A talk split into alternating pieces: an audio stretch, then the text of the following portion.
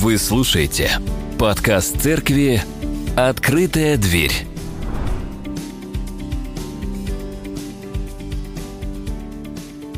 Проповедь называется «Бонусы царства».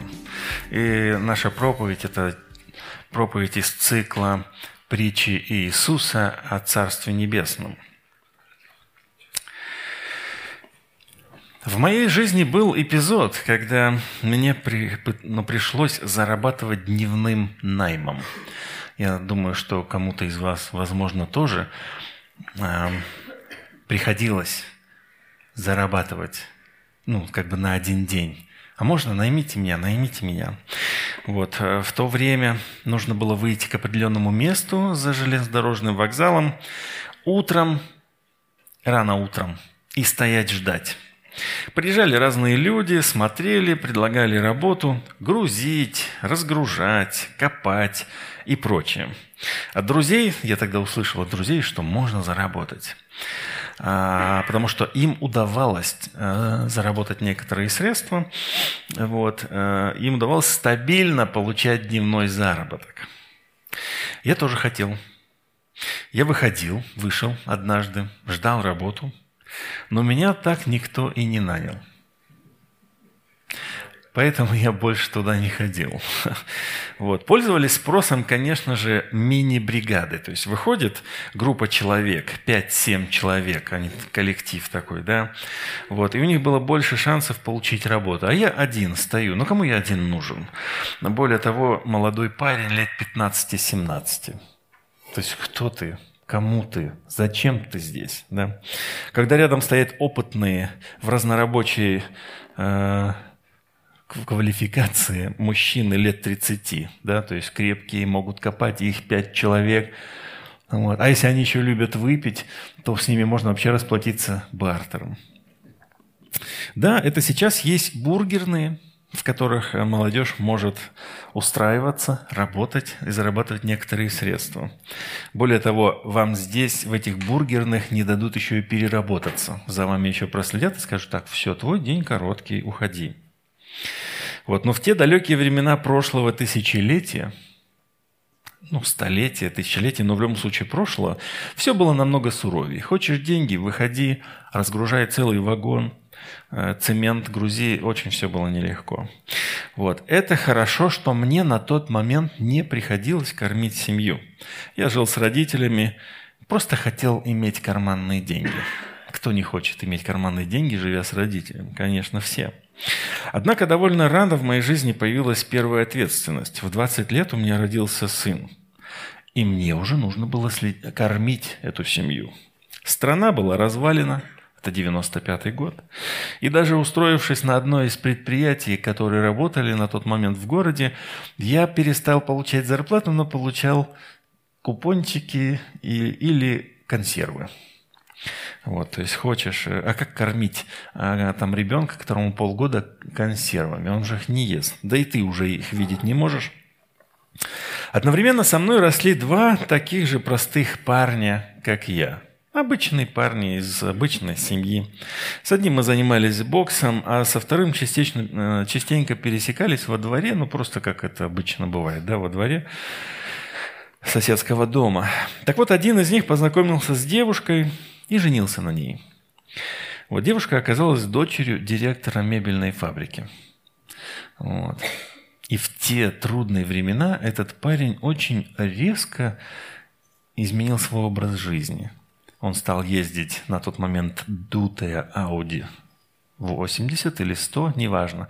Такая, это очень дорогая машина на тот момент, да. Он очень быстро набрал вес, такой, все мы были худые, есть было нечего, и тут он прям, прям аж такой. И довольно-таки быстро он перестал с нами со всеми здороваться. То есть вот он как бы приезжал к родителям со своей женой молодой, но проходит мимо нас вообще, как будто нас не существует. Все, он попал в другой мир. Другой парень просто был э, сыном э, тех, кто в тот момент очень неплохо приватизировал предприятие. Да? Вот. И поэтому тоже вот это было так заметно. Обычно, как все живешь-живешь, и тут в один момент у кого-то стало, ну, появилось все – а у кого-то так и как ничего не было, так и осталось, да? Вот. И я помню, как сейчас в довольно короткий срок он тоже изменился. Хотя он старался ну, общаться, как ни в чем не бывало, но все, его образ жизни стал другой, мажорный. И это был 95-й год, и он уже гонял на новенькой вишневой 99-ке. 99-я модель ВАЗа вышла, наверное, в 92-93 году, ну вот-вот. И иметь такую машину, это было просто, ну, просто пик. А если она еще вишневая, не девятка, а 99-я.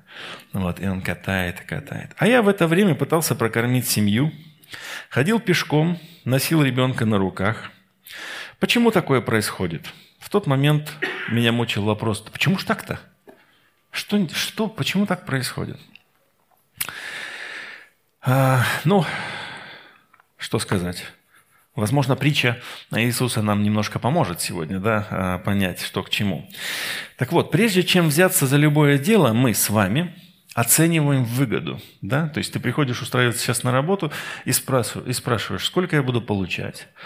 Вот. Ученики же Иисуса были настолько впечатлены им, что они сначала взялись, а потом стали спрашивать, а что мы за это получим? Давайте посмотрим, э, как, каким было призвание Петра. Смотрите, проходя же близ моря Галилейского, Иисус увидел двух братьев, Симона, называемого Петром, и Андрея, брата его, закидывающих сети в море, ибо они были рыболовы. И говорит им, идите за мной, я сделаю вас ловцами человеков. И они тотчас, оставив сети, последовали за ним. Они не стали ничего спрашивать, не стали ничего уточнять, по крайней мере, так Евангелие до нас доносит. Но прошло время, и у Петра все же возник вопрос. Господи, а что я получу? Интересно, мне кажется, года через два а у него такой вопрос появился. Да, и тогда Петр, отвечая, сказал ему, вот, мы оставили все и последовали за тобою. Что же будет нам? Иисус отвечает, Истинно говорю вам, что вы, последовавший за мной в покибытии, когда сядет Сын Человеческий на престоле славы Своей, сядете и вы на двенадцати престолах судить двенадцать колен Израилевых. И всякий, кто оставит домы, или братьев, или сестер, или отца, или мать, или жену, или детей, или земли ради имени Моего, получит во сто крат и наследует жизнь вечную. Все бы хорошо и понятно, казалось бы, да? Но тут Иисус добавляет, многие же будут первые последними, и последние первыми. Что это значит? То, что взрывает наш человеческий мозг и не дает нам покоя. Иисус в притче показывает, что это значит. Давайте мы просто прочитаем ее, прокомментируем и чуть-чуть больше раскроем смысл этого высказывания. «Ибо Царство Небесное подобно хозяину дома, который вышел рано поутру нанять работников виноградник свой, и, договорившись с работниками по динарию на день, послал их виноградник свой».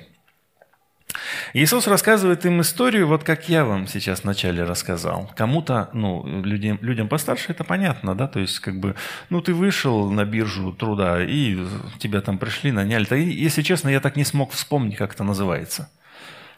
Как вот как-то это место называлось раньше. Если в вашем городе было такое место, куда ты приходишь и можно наняться, у него какое-то название было. Пятачок. Пятачок. Точно. Почему-то пятачок. Вот поэтому я... Ясно. Пятачок. Да, пойдешь на пятачок и, пойдешь после этого разгружать вагон. А, так вот, Иисус рассказывает вполне также понятную историю в сознании слушателей, потому что в Галилее в сезон уборки урожая всегда нанимали дополнительную рабочую силу. То есть просто нужно было, ну, урожай, мы начинаем за ним ухаживать, все нормально, но когда мы его снимаем, нам нужно больше рук. Вот. А, поэтому он идет и дополнительную силу себе нанимает еще. Выйдя около третьего часа, он увидел других, стоящих на торжище праздно, на пятачке. Да? И им сказали, им сказал, идите и вы виноградник мой, и что следовать будет, дам вам. Они пошли. Да, так часто бывает. Смотришь на то, как идет работа, и понимаешь, не хватает рабочей силы, докуплю, и отправляешься ну, докупать эту рабочую силу. Однако то, что мы слышим дальше, все же говорит нам о том, что это не совсем привычная и понятная ситуация. Мало кто нанимает работников за час до окончания рабочего дня. Ну, давайте прочитаем об этом. Опять, выйдя около шестого и девятого часа, сделал то же.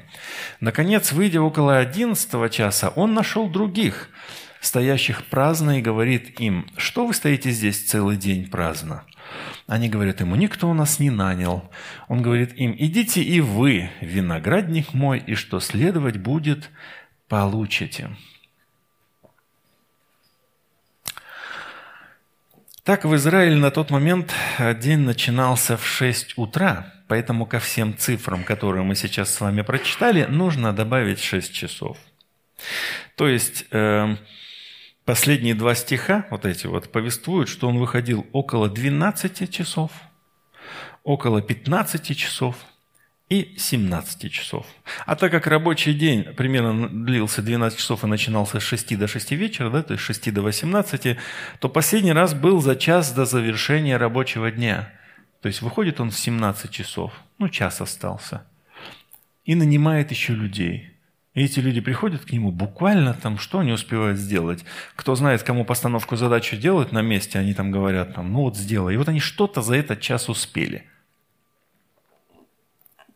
Вот эти, которые до вечери на торжище стояли праздно, они кто такие? Быть поденщиком, ну то есть э, искать такую работу на один день, и так э, само по себе уже низко. Почему низко? Потому что э, ты рискуешь, значит, ты никому не нужен. Это тебе не квалифицированный рабочий, который закончил вуз и может устроиться с гарантированной оплатой труда. Он принесет в конце месяца зарплату плюс бонусы. Поденщик не был уверен в том, что завтра ему будет чем кормить семью. Ну, то есть даже что кушать самому и чем кормить свою семью детей. У паденщика не было даже той минимальной безопасности, которую имел на тот момент раб. Раба точно покормят, а этот не факт, что покушает завтра. И ведь э, динарий – это дневная зараб... дневной заработок. И о нем идет речь во всей притче. Сейчас тоже есть такие паденщики. Как мы с вами к ним относимся? Мы те, кто имеет стабильный заработок – возможно, свысока. И вот некоторые стоят на площади и ждут своего часа. Почему не уходят? Почему их не наняли? Не пришли ли они позднее всех? Ну, то есть, может быть, они были чем-то заняты, потому что проспали, потому что ленивые, кто-то может их в этом упрекнуть. Может быть, они выглядят как-то непрезентабельно, ну, как я. Почему меня не наняли до самого вечера? Я так и ушел домой без работы. И эта притча, которую рассказывает Иисус, она обращена к нашему сердцу и к нашему ожиданию. Иисус как бы говорит, измени ожидание в Царстве Небес. Оно немножко другое, чем ты привык. И вот он нам продолжает рассказывать эту притчу, говорит так, когда же наступил вечер, говорит господин виноградника управителю своему, позови работников и отдай им плату, начав с последних до первых. Это снова странно. Э, зовут сначала тех, кто позже пришел на работу. Странно. Давайте посмотрим, чем все это закончится. Как я уже сказал, динарий – это дневная плата, на которую мог рассчитывать поденщик. То есть в целом – а мог ли рассчитывать на дневную плату тот, кто пришел под конец рабочего дня? То есть э, одна монета, за эту монету человек работал 12 часов. И если ты поработал один час, то ты должен получить один разделить на 12, да, одну двенадцатую. Верно? Мы же так рассчитываем. Так рассчитывается сейчас все. Если у тебя в календарных дней 30, а рабочих 20, то твою зарплату пересчитывают согласно этим рабочим дням. И каждый день в каждом месяце разный. И пришедшие около 11 часа, то есть в 17.00, получили по динарию. То есть они не получили 1.12, они получили целый динарий, то есть тот дневной заработок, который им был необходим, чтобы прокормить свою семью. За этим пристально у кассы наблюдали те, кто был нанят в 6 утра. То есть те, кто проработал на 11 часов больше вот этих вот последних. Смотри, они один час проработали, и им дали по динарию. Раз так, значит, мы должны получить больше, ведь мы больше трудились. Пришедшие же первыми думали, что они получат больше. Но получили и они по динарию. А получив, стали роптать на хозяина дома и говорили, эти последние работали один час, и ты сравнял их с нами, перенесшими тягость дня и зной. Очевидно, что среди нанятых утром проявился профсоюзный работник – да? потому что кто-то один, и ему хозяин отвечает. И вот он отстаивает права поденщиков. Однако у кого деньги и власть мало зависит от мнения других, и он так спокойно отвечает, а, «Друг, я ж тебя не обидел. Не за динарий ли ты договорился со мной?» Договор соблюден? Да. Тогда в чем проблема?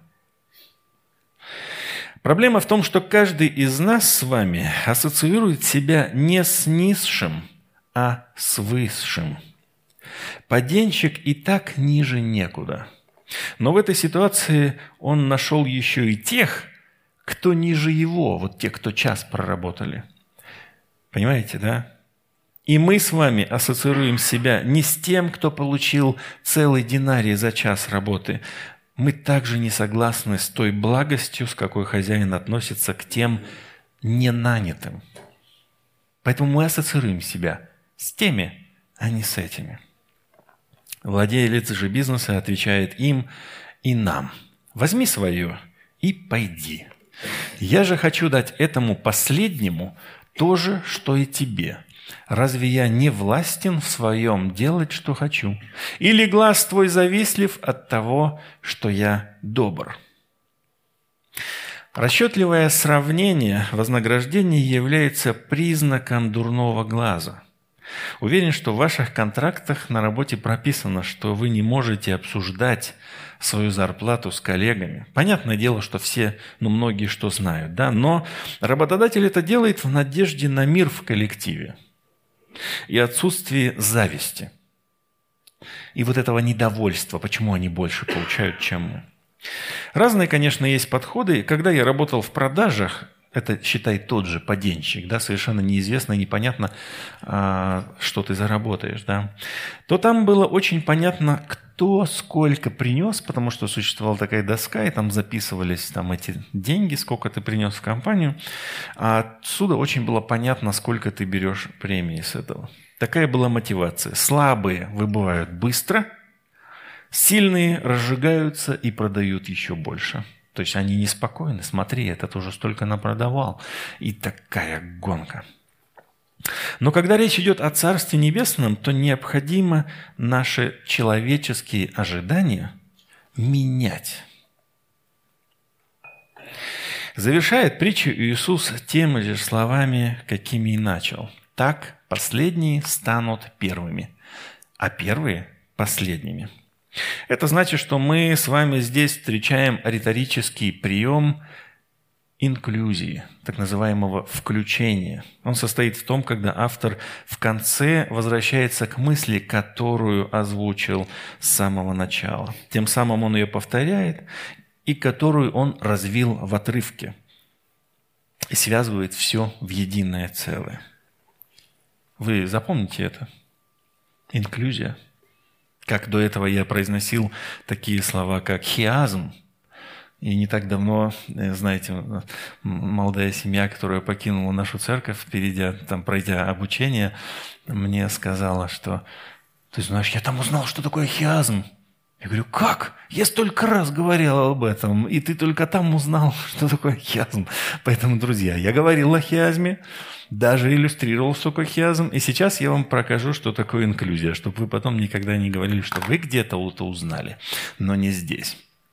Основная мысль – многие же будут первые последние, и последние первыми – в середине иллюстрация этой основной мысли, то есть это притча о работниках виноградаре, которую мы, винограднике, которую мы сейчас с вами прочитали. И опять подчеркивается, ну, выражается основная мысль, так последние станут первыми, а первые последними. Притча иллюстрирует эту основную мысль, и эта основная мысль породила внутренний бунт первых работников. А ведь и они, правда, трудились весь день. Их полил зной, они реально больше пользы принесли винограднику. Так, так. Так в чем смысл? Последние станут первые. Что хотел сказать Иисус? Ответ мы с вами найдем в Евангелии от Луки. Хотя и здесь понятно, но в Луки более понятно. «И проходил по городам и селениям, уча и направляя путь к Иерусалиму, некто сказал ему, «Господи, неужели мало спасающихся?» Он же сказал им, Подвязайтесь войти сквозь тесные врата, ибо, сказываю вам, многие поищут войти и не возмогут. Когда хозяин дома встанет и затворит двери, тогда вы, стоя вне, станете стучать в двери и говорить «Господи, Господи, отвори нам!» Но он скажет вам в ответ «Не знаю вас. Откуда вы?» Тогда станете говорить, мы ели и пили пред тобой, и на улицах наших учил ты. Но он скажет, говорю вам, не знаю вас, откуда вы. Отойдите от меня, все делатели неправды. Там будет плач и скрежет зубов, когда увидите Авраама, Исаака, Якова и всех пророков в Царстве Божьем, а себя изгоняемыми вон. И придут от востока и запада, и севера, и юга, и возглягут в Царстве Божьем. И вот есть последние, которые вот эти пришли, которые будут первыми, и есть первые, которые будут последние. Мы должны понимать, что Иисус обращался к евреям. Иисус обращался к евреям, и они воспринимали вот себя детьми Бога, наследниками завета. А вот эти вот люди, которые с востока, с запада, с севера, юга, это язычники – они последние. Первые – это евреи. Последние – это язычники. И вот здесь речь идет о том, что последние эти язычники, они войдут первые в царство. Вот Израиль также мог говорить, что он столько тягот перенес ради Бога. Как такое может быть, чтобы язычники вошли первыми. Ну то есть, и вообще, как такое может быть, чтобы язычники получили такую же плату, как и мы, дети Завета? В нашем отрывке в Евангелии от Матфея Иисус то же самое сказал 12 ученикам, они также евреи. И говорил он им о язычниках. Все это нам может показаться отдаленным, то, что нас не касается, однако это наша с вами реальность. Иоанн Креститель говорил, «Покайтесь, ибо приблизилось Царство Небесное». И Иисус, начав служение, провозгласил те же самые слова. «Покайтесь, ибо приблизилось Царство Небесное». Наступило ли Царство Небесное здесь, на земле? Нет. Мы встречаем в Евангелиях упоминание Царства Божьего. Но вот сейчас мы говорим о Царстве Небес и в притче Царство Небес, да, но упоминание еще есть Царство Божье. Одно ли это и то же, Царство Небес и Царство Божье? Да. Просто Матфей, следуя традиции избегать упоминания имени Бога, заменял Царство Бога на Царство Небес. А так это одно и то же. Мы читаем Евангелие от Марка о начале служения Иисуса и его проповеди – После, после же того, как предан был Иоанн, пришел Иисус в Галилею, проповедуя Евангелие Царствия Божия. говоря, что исполнилось время и приблизилось Царствие Божие. Покайтесь и веруйте в Евангелие. У Матфея, как мы помните, Иоанн говорил, покайтесь, ибо приблизилось Царство Небесное. Мы можем смело делать вывод, Царство Божие, Царство Небесное – это одно и то же. Но что такое Царство Бога? Царство Небес. Что это такое? Ответ простой, очень прост. Это полное Божье правление.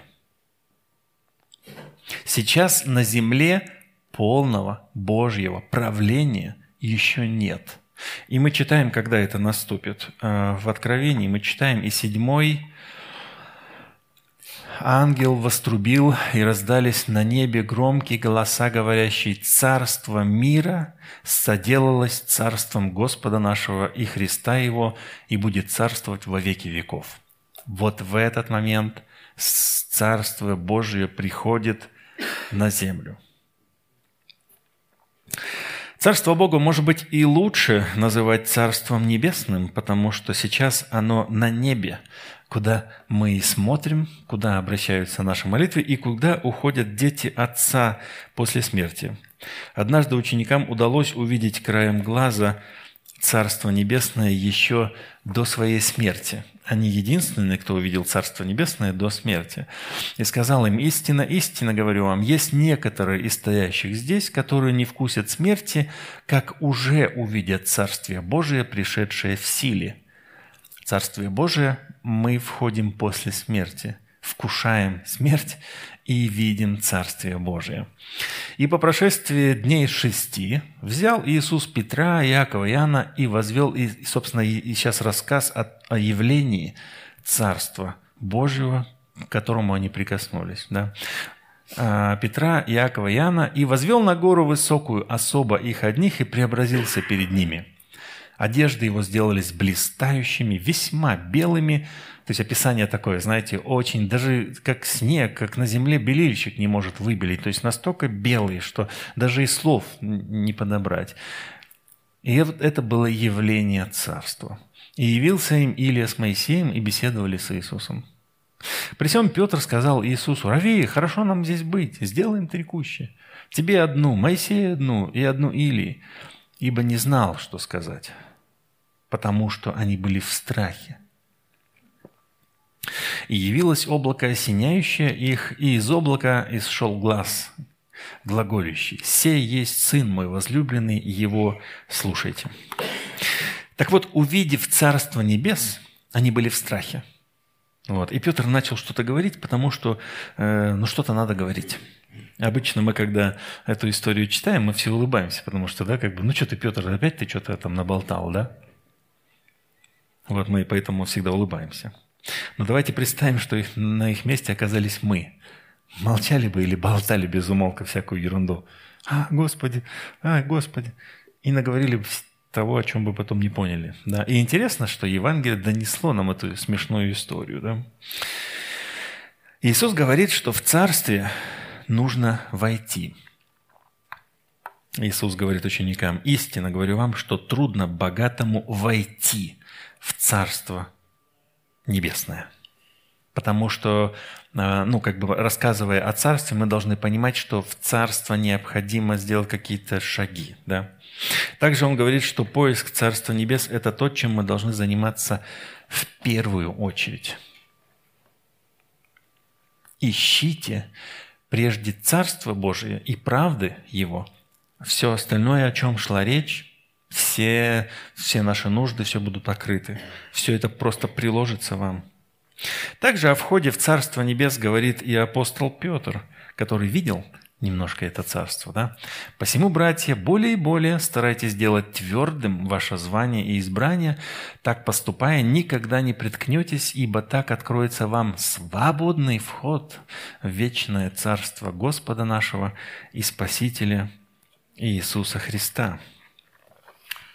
Однако самым главным условием возможности входа в Царство Небес – это рождение свыше. Никодиму пришедшему ночью, Иисус говорит, «Истинно, истинно говорю тебе, если кто не родится свыше, не может увидеть Царствие Божие».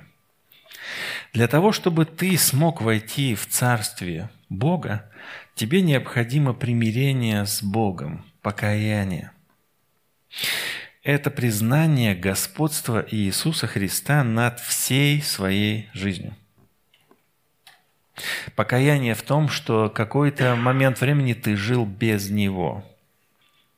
Обычно мы с вами а, предлагаем об этом порассуждать людям, которые в церкви недавно или не были. Но я предлагаю порассуждать об этом и людям, тех, кто смотрит трансляцию, присутствующим здесь, а, тоже об этом.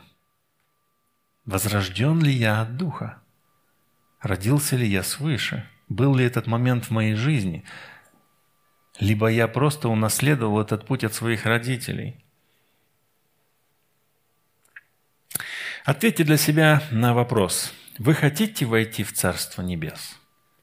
Если да, то давайте сделаем выводы из этой притчи о работниках и виноградаре. Во-первых, тех, кто в мире с Господом, во-первых, ты гражданин, а не какая-нибудь гражданка. Здесь должны были смеяться, но не все поняли, да? Не забывай, что ты гражданин Царства Небес. Это значит, что тебе необходимо отряхивать прах этого мира – со своей обувью и одеждой. Вот сейчас ты слушаешь проповедь, совсем соглашаешься. Все нормально. Веришь. Но завтра ты окунешься снова в обычную жизнь и в этот мир, начнешь листать без умолка страницу Инстаграма и всех остальных других социальных сетей,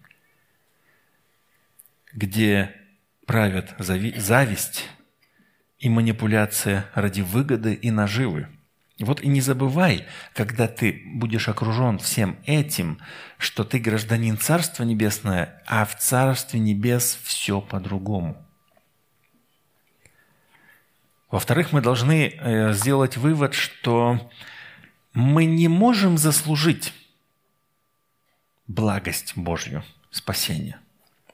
Не старайся думать, что твои дела какой-то твой труд, то, что ты делаешь, сделают тебя более ценным в глазах Бога. Вы видели, для него ничего не стоит.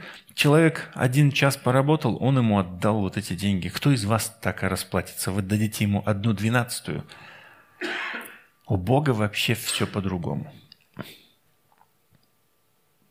Мы ничего не можем сделать, чтобы впечатлить Бога. Ничего. Или мы не можем что-то сделать, чтобы как-то заработать. Ничего не можем. Мы не можем заслужить. Это Его благодать. Нет никакого превосходства. Никто на самом деле не получит превосходство или больше награды. То есть те, кто проработали 11 часов, они подумали, что они сейчас получат больше, они же трудились больше, а ты же такой благой, ты дал им динарий. И они получили динарий. Никакого превосходства. Только что в данном случае язычники оказываются первыми, кто принимает благую весть. Поэтому они являются первыми, кто входит в Царство Небесное. Жил-был разбойник. Всю свою жизнь он творил злые дела. Но оказавшись на казни рядом со Христом, он получил возможность сразу оказаться в Царстве Небесном. Помните, Иисус ему говорит, ныне же будешь со мной. Это тоже такой момент, когда ты живешь всю свою христианскую жизнь, трудишься, разные там, не знаю, борешься с грехом, совершенствуешься. И кто-то за день до своей смерти покаялся и вошел в Царство Небесное. И он получил то же самое, что и ты получишь. Потому что нет, есть вот этот великий дар. Он самый большой – вот этот, как динарий, это символ этого самого большого дара, который мы можем только получить. Когда тебя начинает выдавать дурной глаз, и ты начинаешь завидовать, то опомнись и вспомни, что ты гражданин Царства Небесного. С таким глазом ты не войдешь в Царство Небес. Помните, Иисус говорит, в тебе лучше с одним глазом войти в Царство Небес. Вырви глаз. И, конечно же, очень важный момент – это важность принятия Божьего суверенитета. Это значит, что Бог волен поступать и с нами, с теми, кто рядом, так, как Он того желает, а не мы. Ну, то есть иногда нам хочется, чтобы Бог поступил так, как нам хочется с нами, с нашими ближними и с нашими врагами. А Он поступает так, как мы не ожидаем. Почему? Потому что Бог суверенный. И Он не будет у тебя спрашивать. Он говорит, я разве я у кого-то из вас что-то взял, чтобы я должен был бы вам это что-то вернуть? Нет. И нам это больно осознавать. Именно эту суверенность Бога нам осознавать больно. Поэтому нам необходимо принять это прямо сейчас, однажды и навсегда. Суверенитет Бога – это когда Бог делает то, что Он считает правильным с нами. И центр всего – это жертва Иисуса Христа. Если ты задаешься вопросом, почему здесь в земной жизни ты чего-то не имеешь, чего-то тебе не хватает – ты бы хотел получить то, что имеют другие, но ты этого не имеешь. Помни, ты гражданин Царства Небесное. И самое главное, что произошло с тобой, это Иисус пролил свою кровь, и ты спасен благодатью. Там, в Царстве Небесном, ты получишь ее. Вот это основное. Как по скриптум, к заключению хочу добавить, вот мы с вами имеем друзей и родственников, которые еще не примирились с Господом и вообще мало знают о Нем. Так вот, ровно неделю назад в 9.37 утра рядом с Великим Новгородом при сильном боковом порыве ветра не справился с управлением своей «Газели» и вылетел на встречную полосу мой друг Артем. Вы его тоже знаете. Он скончался мгновенно – мы были знакомы, он тренировался в спортзале нашем 4 или 5 лет, наверное. Он привел в наш спортзал своего друга Марка, а тот, в свою очередь, привел своих знакомых, одна из них – Женя. И вот Женя сейчас в мире с Богом. А на фотографии вы видите вот это место трагедии и автомобиль. Вот. Я многократно пытался пригласить Артема быть ближе, но он не хотел приходить в церковь говорил, что это не мое. Хотя веселый такой парень, но это не мое. В прошлом году я приглашал его на Пасху, на крещение 5 сентября, на рождественский замес в этом году. То он был в отъезде, то на работе и так далее. В этом году он был в Красноярске, он из Красноярска у родителей. И вот я думаю вот о чем. Вроде бы я молодец, да? Потому что приглашал его. Но мы так обычно делаем, да? Пойдем в церковь. Приглашаю тебя в церковь. И вроде бы как я выполнил свой долг. Но я не донес ему самую важную весть о том, что ему необходимо примириться с Господом и получить спасение. Вот этого я ему не говорил. И не я ему этого не говорил, и не друг его. У меня есть тут тренируется с нами Кирилл, он воцерковленный, православный. Вот мы с ним этот вопрос обсуждали, он говорит, и я ему об этом не говорил. То есть никто из нас ему об этом не говорил. А в центре э, вести Иисуса было следующее провозглашение, как вы помните. «Покайтесь, ибо приблизилось Царство Небесное». То есть весть Иисуса была, в принципе, это весть о Царстве Небес и о необходимости покаяния. Все, все очень просто. Теперь я принял решение не просто приглашать людей в церковь, не просто рассказывать им о благах Господа в моей жизни. Этого мало – я теперь должен им говорить примерно то же самое. Покайтесь, ибо приблизилось Царство Небесное. Царство рядом. Покайтесь и станьте гражданами Царства. Я прошу вас тоже делать то же самое. Не надо приглашать людей в церковь. Конечно, это хорошо. Имею в виду, конечно, приглашайте. Но не останавливайтесь на этом. Найдите момент, чтобы сказать своему другу, неверующей подруге, э, отцу, матери о важности покаяния и примирения. Если этого в их жизни не произойдет, то мы будем печалиться, когда они уйдут от нас. Но когда они примирятся с Господом и уходят, здесь мы уже не печалимся, потому что мы их увидим. Мы с ними встретимся.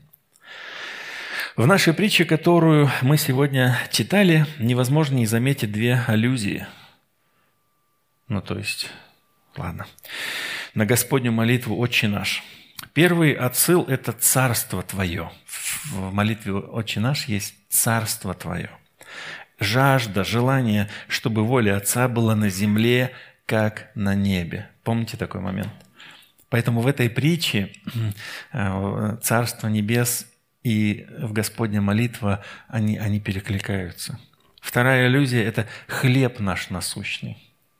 Это есть та дневная плата, тот один динарий, о котором э, мы, мы сейчас говорили, который, которого должно хватить на следующий день для питания. Отсюда и молитва «давай на сей день», то есть дай нам на каждый день, дай нам на сей день вот этот вот ежедневный заработок. Это молитва поденщика. Это просьба, которая должна повторяться не раз в месяц. Это просьба, которая должна повторяться не раз в полгода. «Хлеб наш насущный дай нам на сей день». Ты доверяешь Богу, что завтра у тебя будет хлеб? Да я думаю, вы доверяете, что будет завтра у вас хлеб, потому что вы получили зарплату в начале этого месяца, да? И, конечно, у вас на завтра будет хлеб, да? Конечно, вы уже накупили, забили холодильники, и у вас все рассчитано, поэтому как бы молитва не актуальна, да? Воспримите себя именно тем никчемным поденщиком, который в день нуждается в работе. Потому что все, что мы имеем сейчас, даже если у тебя есть на счетах средства, все это может закончиться очень быстро по разным причинам. Суверенный Бог может сделать так, чтобы забрать у тебя все, чтобы твое сердце полностью покорилось. Ему и принадлежало только Ему.